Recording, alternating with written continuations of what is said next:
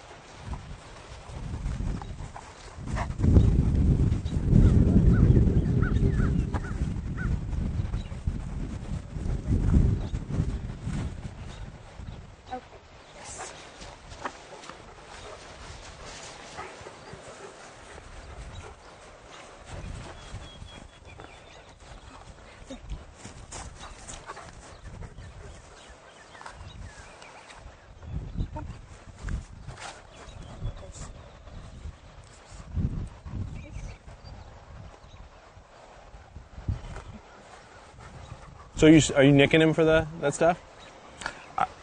What I would say is, is I wouldn't like the first step is like you you can we can go back and we can uh, use the collar uh, like we would use a leash uh, to remind the dog what he should be doing. But if we are nicking him repeatedly while we're asking for him to do something, what happens is we make him really reliant on the collar, right? So then the dog's signal for the behavior becomes the low level stims, right?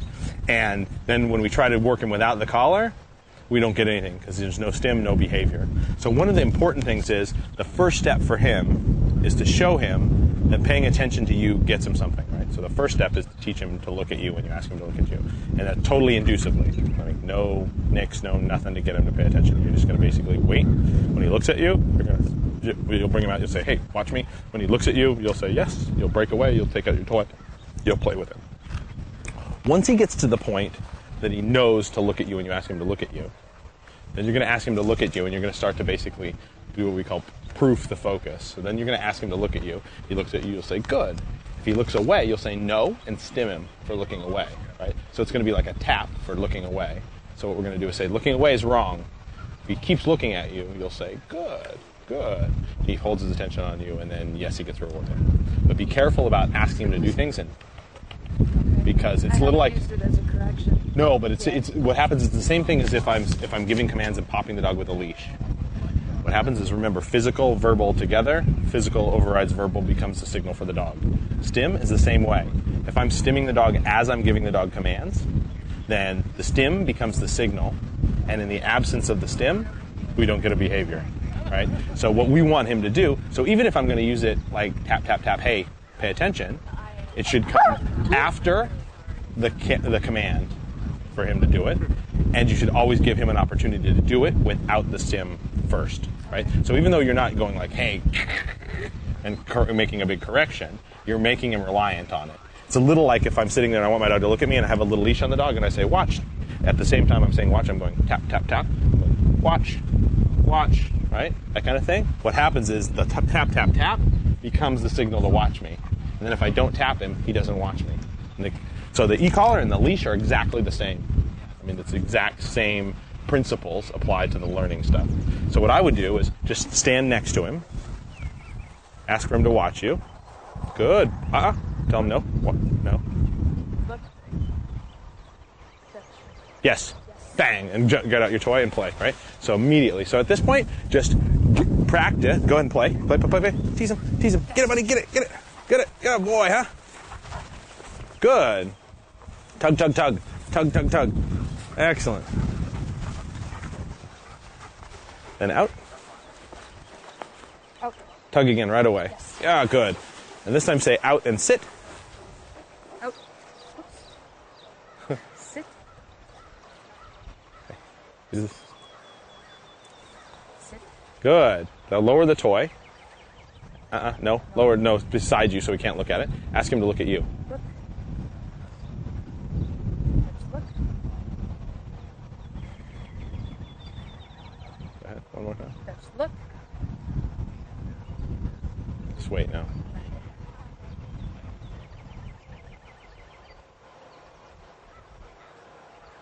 Yes. Yes. Boom. Excellent. Right. So I would do some of those where it's just, you just kind of wait him out and let him figure out on his own that. So we don't nag him. We don't do anything. We just say, hey, the only way you're going to get to play with me is if you look at me first. Right. Then you're going to start. Once he starts to do that well, you're going to say, uh-uh, or no, or whatever you want to say when he looks away. And if he looks back, you're going to reward him, right? And once you've got that established, you'll start using. You can start using the collar for looking away. So what you'll do is you'll say, "Watch." He watches you. Good boy. He looks away. No, nick, nick, nick, nick, nick. Little like, don't do that.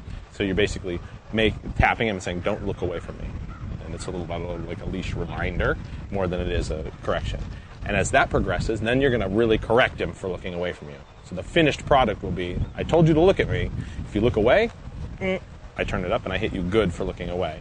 But it's sort of the finished thing. So the first step is let him figure out that looking at you gets him something.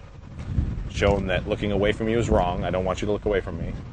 We help him with little nicks or little leash pops for looking away after he figures it out. And then finally we punish him for looking away. So there should be that progression for your exercises, right? Um, the other thing with him is you can see for him it's uh, he's not holding his attention on you in the energy of the play right? So he'll play and as long as it's really active it's good. And as soon as you out him he's done. Or sometimes he's done before you've even stopped playing right? So i would just bring him out a few times and don't ask for any obedience and just play with him right?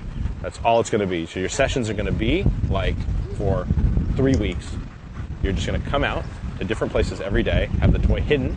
You're going to bring him out and you're going to go say, hey, buddy, ready? And just wait. And if he finally looks at you, you're going to say yes and you're just going to play. And that'll be the whole session. right? You play tug with him, out, tug, out, tug, out, tug, play for a few minutes, yay, and put him up. And do it again later. And do it again later. Until you come out and you say, hey, buddy, you ready? And he goes, oh, yeah, come on. And then as soon as he's in that position, ask him to do something simple like whatever you've shown him how to do, like if you're down or sit or like whatever. And then as soon as he does that, you start the play. Separately, at home, I would make sure you're showing him what someplace quiet where he's not distracted. You know, and like you have his attention, you take his dinner or whatever, and you show him how to sit and down and stand and look at me and all those basic things, right? But right now, uh, basically using the collar to nick him into doing this stuff, like he's not playing with you great, he's not holding energy on you. It's just going to flatten him out and flatten him out and flatten him out. And you'll make him, if we're not, yes, oh, that was good. I would have rewarded that, right? Now, yes. So now he's getting frustrated. He's like, there's nothing else good happening out here. Don't push it into his mouth. Pull, pull, pull. There you go. And pulse and relax and pull and relax and pull, right? Like it's trying to get away from him. And then quickly hold it still and out him. Out. And then immediately, yes. Good. Excellent. And pull. Forward on. There you go. Pull. There you go. Much better. Much better. Good. Then out him. Out. Good. Lower the toy.